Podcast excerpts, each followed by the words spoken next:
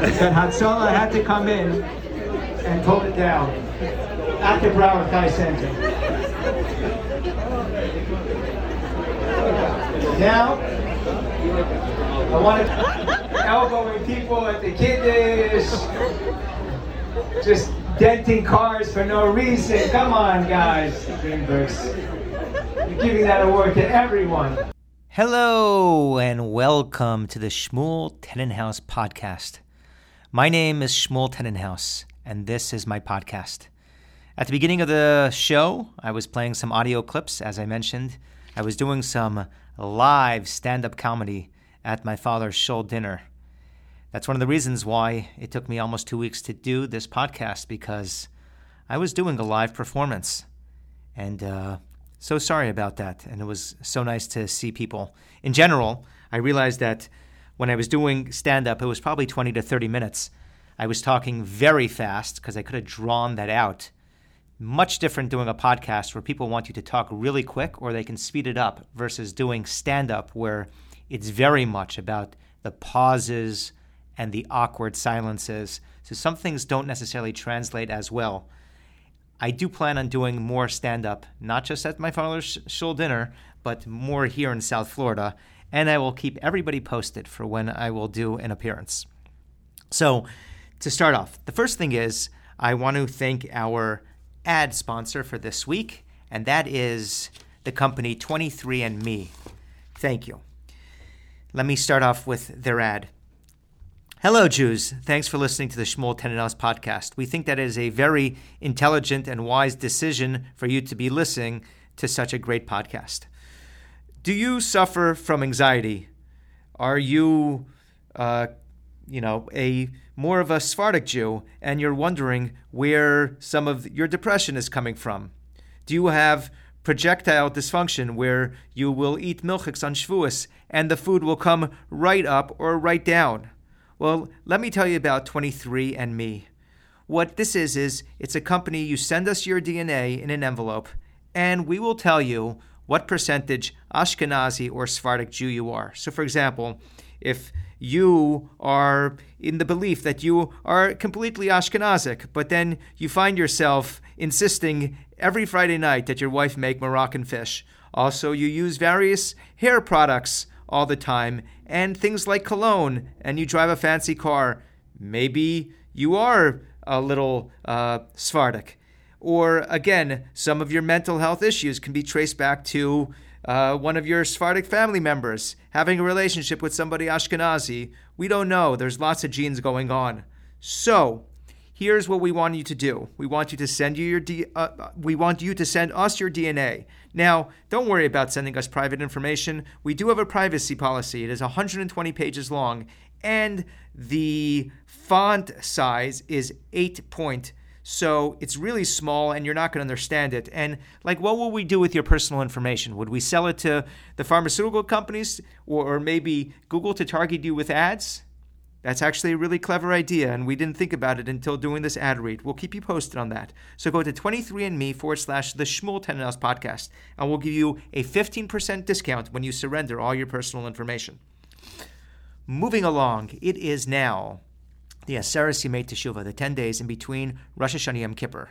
My favorite part about all of this is we have to do the additions in Shemoneh Esrei, and it is the opportunity if some poor guy is saying Kaddish for a newly lost relative. Sometimes, if they mess up during Kaddish, you can yell at them and you say, Ha Shalom. It's not Shalom, Ha Shalom. The idea is you want to ambush these people and take them by surprise, uh, per, uh, particularly early morning, or you get a whole bunch of people to bully the person saying Kaddish. But again, very exciting. And I get very upset if somebody during a Aseret Yemei Teshuvah tries to say Kaddish and just says Shalom and doesn't say Ha Shalom. And so the idea is, again, uh, to make a big ruckus about it and let them know that they are wrong and they need to fix it. Now, I had an opportunity to travel for work last week. I went to Las Vegas. I stayed off the strip. It's a whole story unto itself. But I do want to walk you through what it feels like going onto an airplane and they are doing the boarding process. So it's like this this is the pecking order. Uh, for those of you who are elite members, we're going to board your zone. okay, now that we did the elite people, if you have a handicap or you have children, maybe that's the same exact thing if you're trying to run around in this world, you guys come next. If you are a veteran from the war, we want you and we, we love and support the wars that you fought. Please come now for boarding. Now, if you have a, a personality disorder, we want you to board next. And meanwhile, if you're just like a regular person, you're just waiting there and waiting there and waiting there. Okay, next, for anybody who bought an upgrade, we want you to come up next. For people who have checked their bags uh, because there's no room in uh, on the plane, uh, you guys will be prioritized next.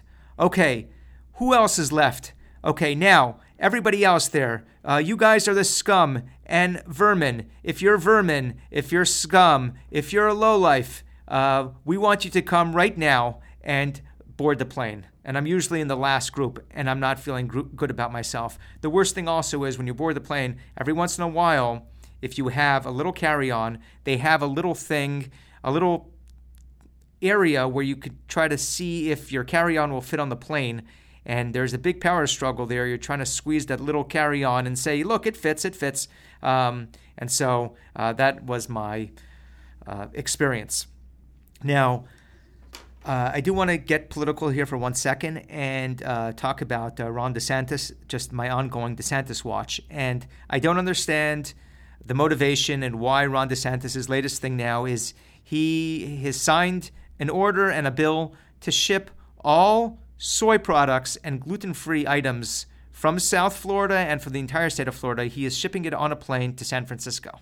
That's just dumb because, number one, there are people who have either illnesses or allergies. Uh, we have a child in our family who's gluten free. I don't see why this is poking uh, liberals or Democrats in, the, in, in their eyes. And also, soy, there's a lot of people, from people who drink soy, if they are fleischiks and need to have a little milk in their coffee. So, Ron, this is a head scratcher.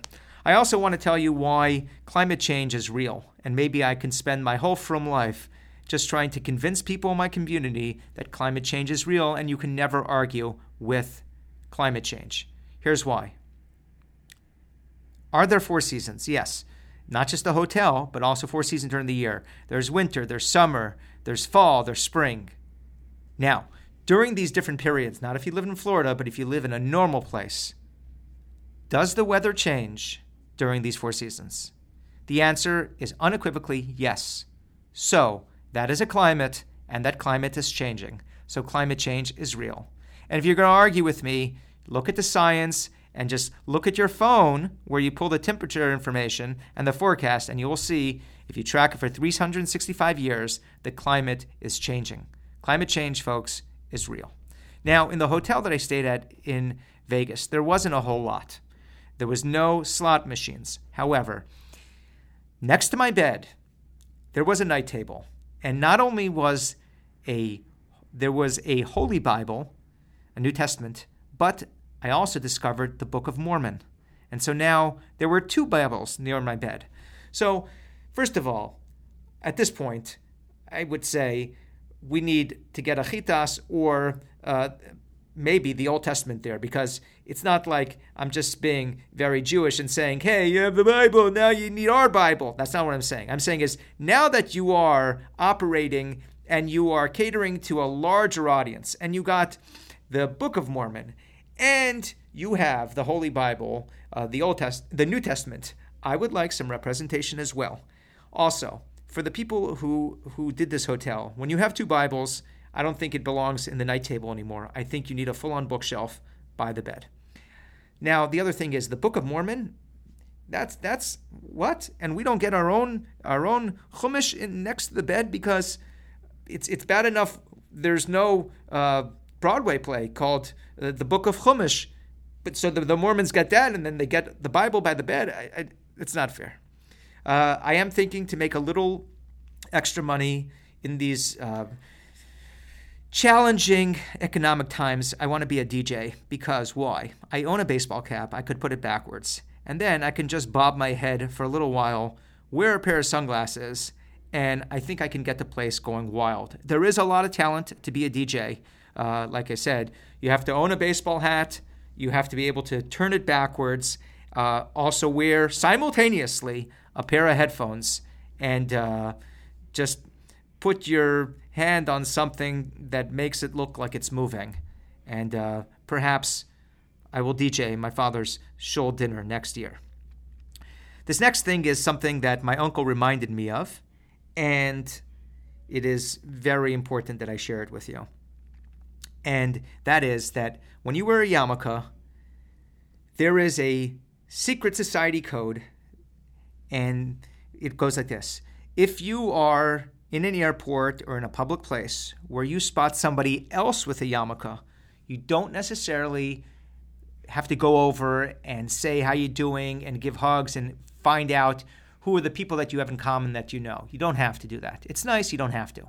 But what always happens is there is a yarmulke nod, which is you see somebody else, your eyes lock, you just do a small head nod, which looks very suspicious, by the way, to everybody else around, and you keep going on your day. It's kind of like, hey, I recognize you. You got a yarmulke.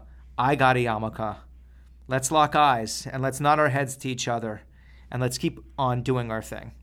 Um, now, the next thing is I was having a little of a rough week, and a friend of mine, his name is Neil, and he is from Seattle, shared the following quote with me that has been a game changer for me in terms of appreciating life. I will share it with you. This is not an original Shmuel Tenenhaus quote. He said like this Life is hard, then you die, then they throw dirt on your face. And this cheered me up tremendously. And he said, once you have that and you know and you're fully aware with it, you can get on with your day and can handle anything. I want to talk about when kids, for those of you with kids, when kids wake you up during the night. Now, if you don't have kids and kids are waking you up during the night, then there's a problem because it means you're either a kidnapper or maybe you're basically just camping in a preschool and then the kids come in the morning and you shouldn't be there anymore. Uh, you're, you're squatting essentially. So when kids wake you up in the middle of the night, here's my policy. I recommend you do the same. If I'm going to be with them and they're not feeling well, I make sure not to brush my teeth. I also make sure to breathe excessively in their face with my bad breath. Not too harsh, but as much as possible. Why? Because I got woken up in the middle of the night. Nobody's having a good time. I got woken up, and now your father smells. I didn't shower before bed either. And now my dragon breath in the middle of the night will be all over you. Why? Because I don't really want to give you an incentive to wake me up the next night. And if you just have this really this memory of hey i woke up middle of the night and i went to my dad and he smelled really bad then perhaps next time you'll either wake up your mom who might smell better or just figure it out on your own the next thing this is something that i noticed that is happening a lot and we must put an end to it these days with everybody being on cell phones and calling each other in cars out of the cars and everybody multitasking while they talk to you what happens sometimes is a call will be over because we use the universal goodbye, goodbye. But then the person stays on the line. So I hear them going about their day.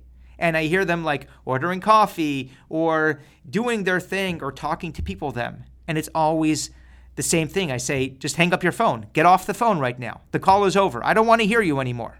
That's why we ended this call. The call the call is complete. I don't want to hear you talking to your family, to your wife, continue on working. Hear you flush the toilet because I know you're in the bathroom. There's been echoes there. I don't need that. When the call is over, please hang up the phone. I don't need to expo- be exposed to any more of you at this point. That was the purpose of ending this call. Now, you ask me, why didn't I hang up the phone?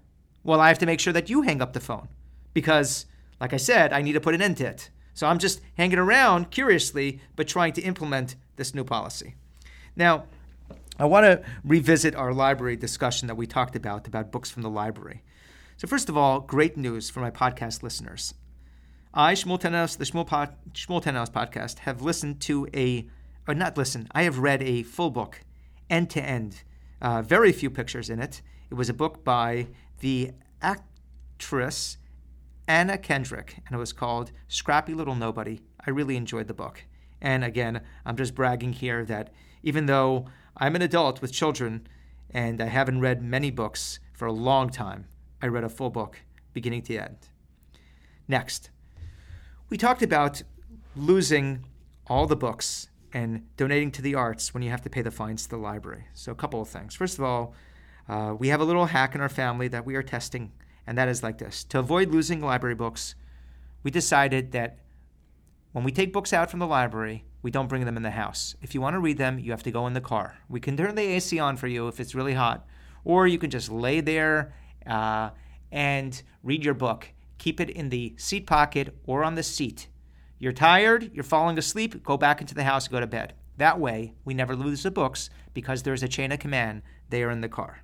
Now, one of my kids asked me what to do about Shabbos. We've got to figure that out. Maybe take the battery out of the car, leave leave it open, or just stay in the car for Shabbos. Now, uh, an embarrassing thing happened when we went to the library. Is this time we went to the library, uh, we actually shame very shamefully had books to return, which is a new thing for us because normally we just want to never return the books and pay the price for it. And so I had to go through the very embarrassing conversation asking the librarian, hey, we've been here for years. Where do we return the books? Uh, because I honestly had no idea. Our family did not have that policy of returning anything. Uh, this reminded me of a story when I was in yeshiva in Kiryat Gat. A mashpia uh, woke, uh, he wasn't woke, but he did wake up uh, one of my roommates and told him, You're getting up and you're going to daven, and you're also going to go to the mikveh. And this person, it was about eight or nine months into yeshiva, and the mashpia told him to go to the mikveh, but he had no idea where the mikveh was because he was only in yeshiva for eight, nine months, and why would he know where the mikveh is? He's a normal person. And so basically, if he tells the mashpia, hey, I don't even know where the mikveh is, that's a problem because now you just played your, you know, you showed your cards. Uh, so the way what he did was the mashpia was following him from behind, and so what is he what is he supposed to do? So in a very genius move, what he did was he stooped down to tie his shoe. And really, that was like an espionage move because the mashpia walked in front of him, led him to the mikvah, so now he was able to follow the mashpia. Very, very. I was went to yeshiva with very smart people, so I kind of had the same situation in the library. I just didn't have anybody to follow. Uh, but we returned the books. I did think that it would be a great family gift to be able to get people a prepaid fine gift card for the library. So basically, the library is like, hey, you know, you can buy a Best Buy gift card or an Amazon gift card. Here is a $20 gift card uh, towards, you know, future library fines so that you could take books out from the library, not bring them back on time, and use that gift card.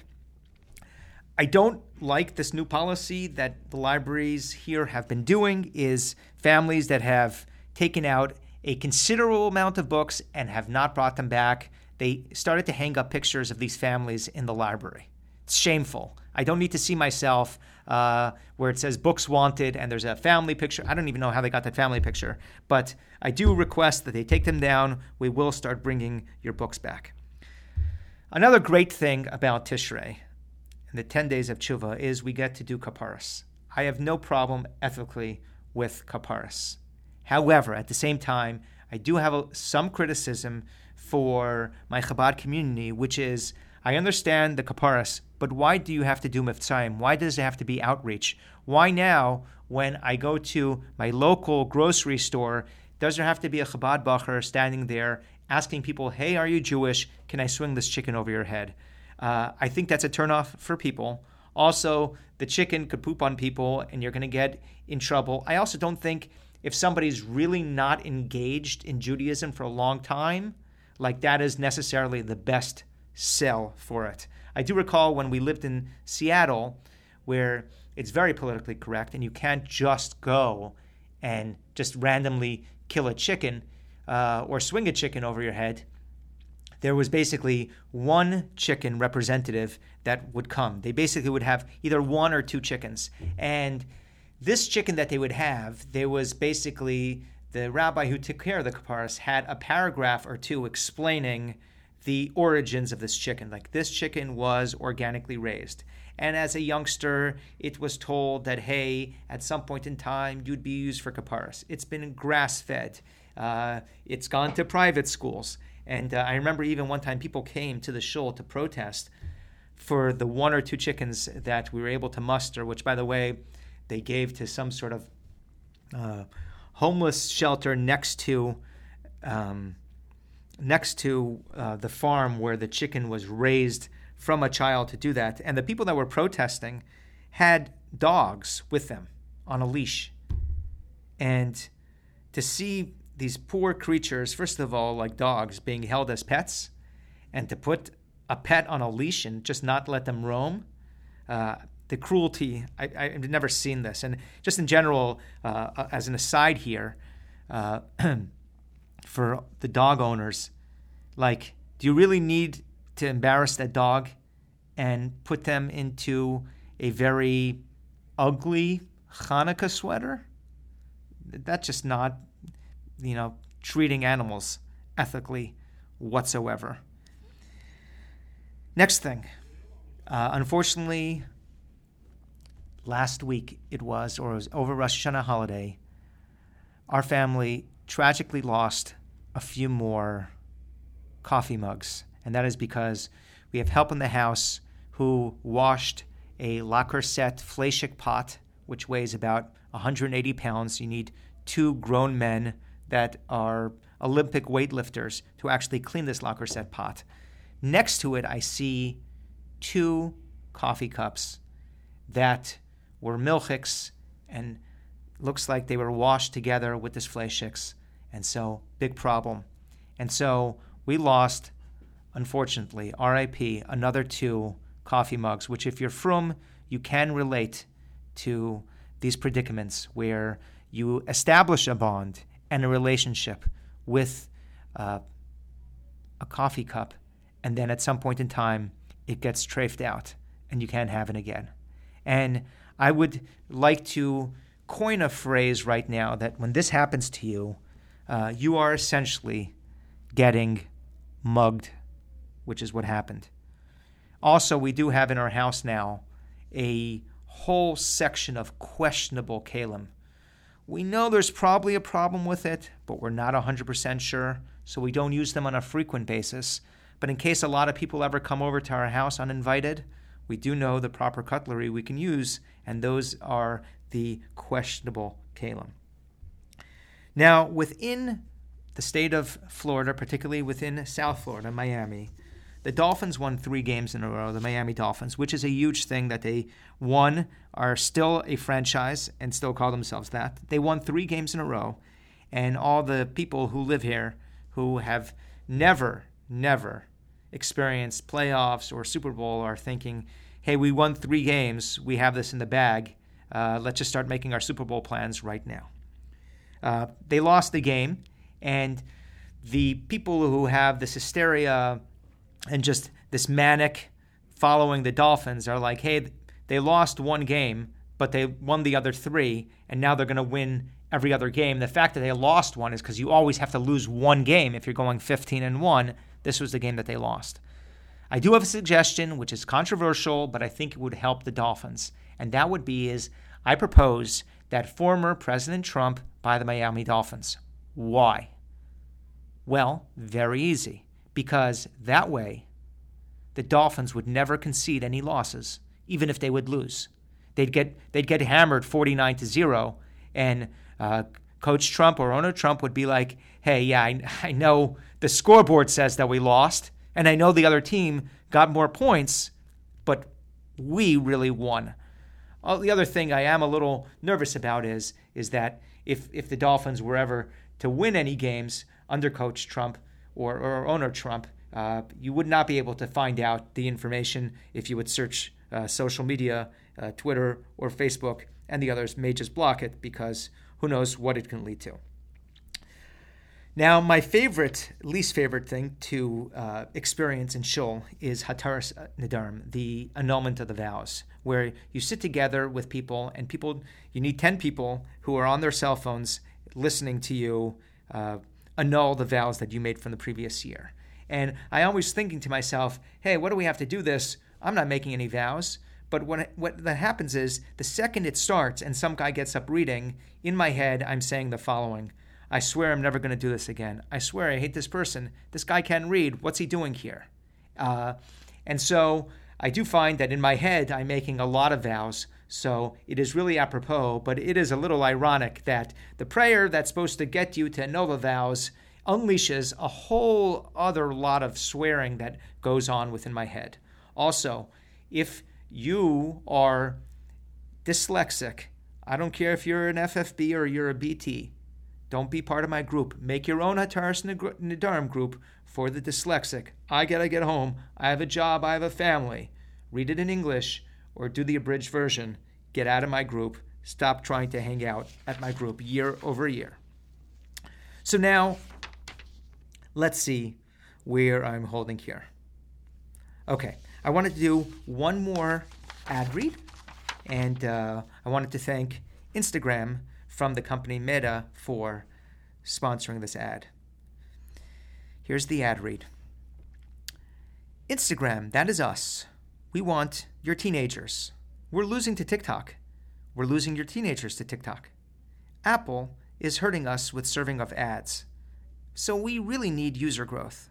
Now, we want to tell you that in Facebook, you know, this has been published by the Wall Street Journal and others.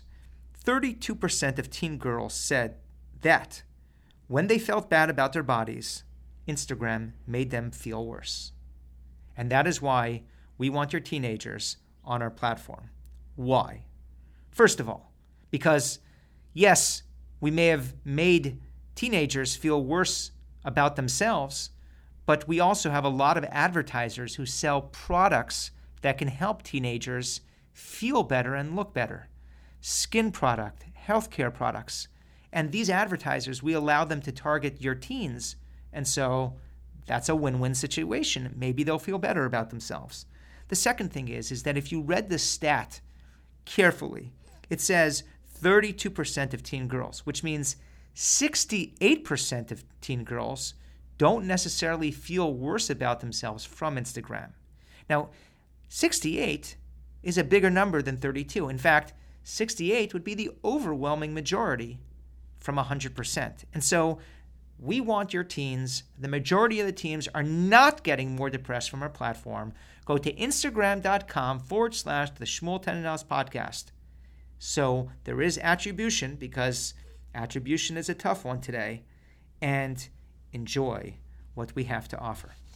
Thank you, Instagram. Okay, moving on. So, with phones, there are various ways that you can unlock them.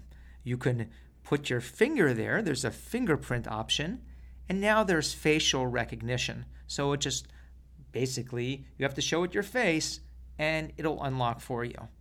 I must say that while I am very comfortable giving my phone the finger, I am not comfortable giving them my face. Yes, you want my finger, biometric screening, okay. But my face, I'm not giving you my face. I'm not going to face plant myself just to open up my device. Uh, I don't want you taking images and now knowing everything about my face because now you really know every single thing about me. The other thing I want to talk about is when friends make progress. I have a couple of friends, some of these friends have made in recent days or months very good healthy decisions for their lives. They're taking care of their health, they are taking care of their sleep by wearing devices or visiting different doctors. Then I have friends taking up hobbies or going to see a therapist for the first time. I am all for friends making progress. I believe that's an important thing. However, what I take issue with and what I'm very concerned with is when my friends make too much progress. Why? Because I feel like I'm following falling behind. So, yes, if you want to make a, a positive change in your life, I'm going to say go for it. But if you're trying to really grow by leaps and bounds, the rest of us, speaking for myself on behalf of everybody else, we're going to start feeling uncomfortable. Uh, it feels like you're showboating and you're trying to make all this progress, where while most of us are either stagnant in our lives or moving backwards.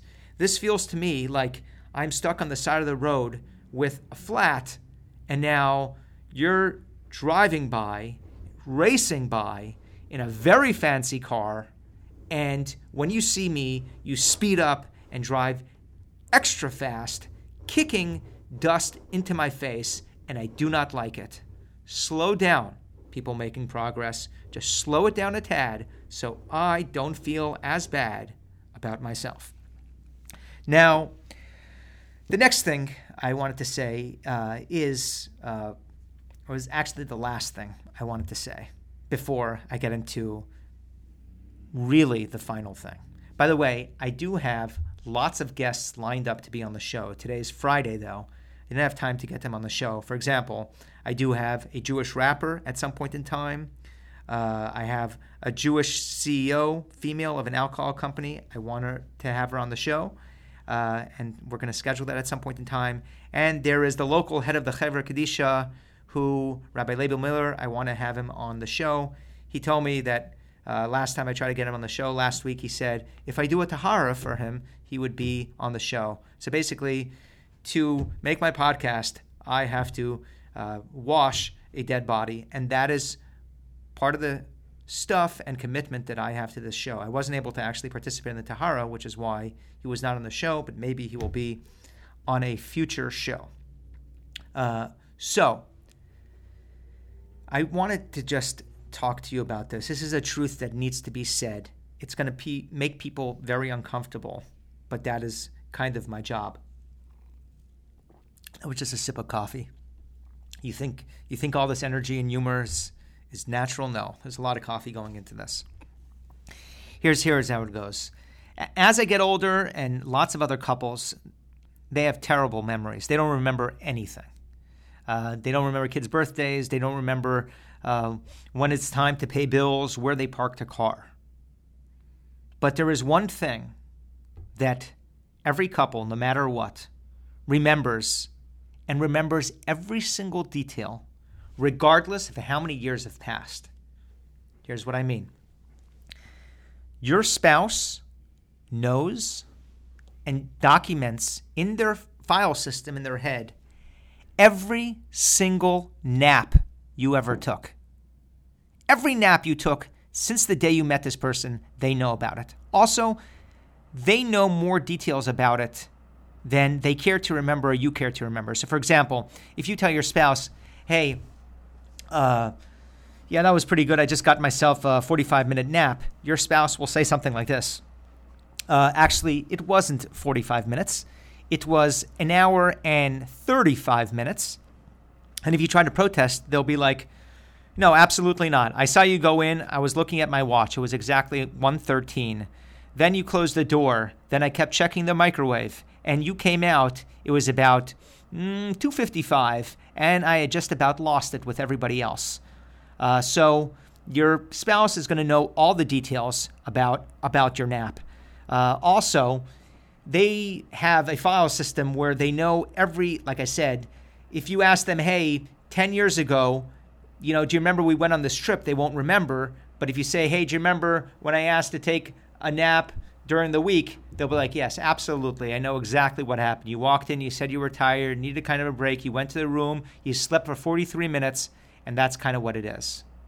So now, now that we know that couples have the magic memory of recalling the other spouse's nap better than anything that they remember, this is potentially a solution for recalling birthdays and important dates.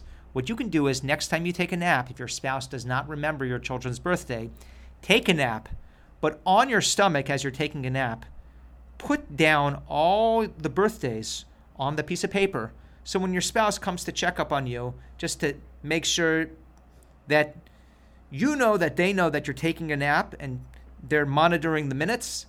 If the birthday's there, that is a nugget of information that will stick in their head, not because they're good at remembering information, but because it's associated with a nap.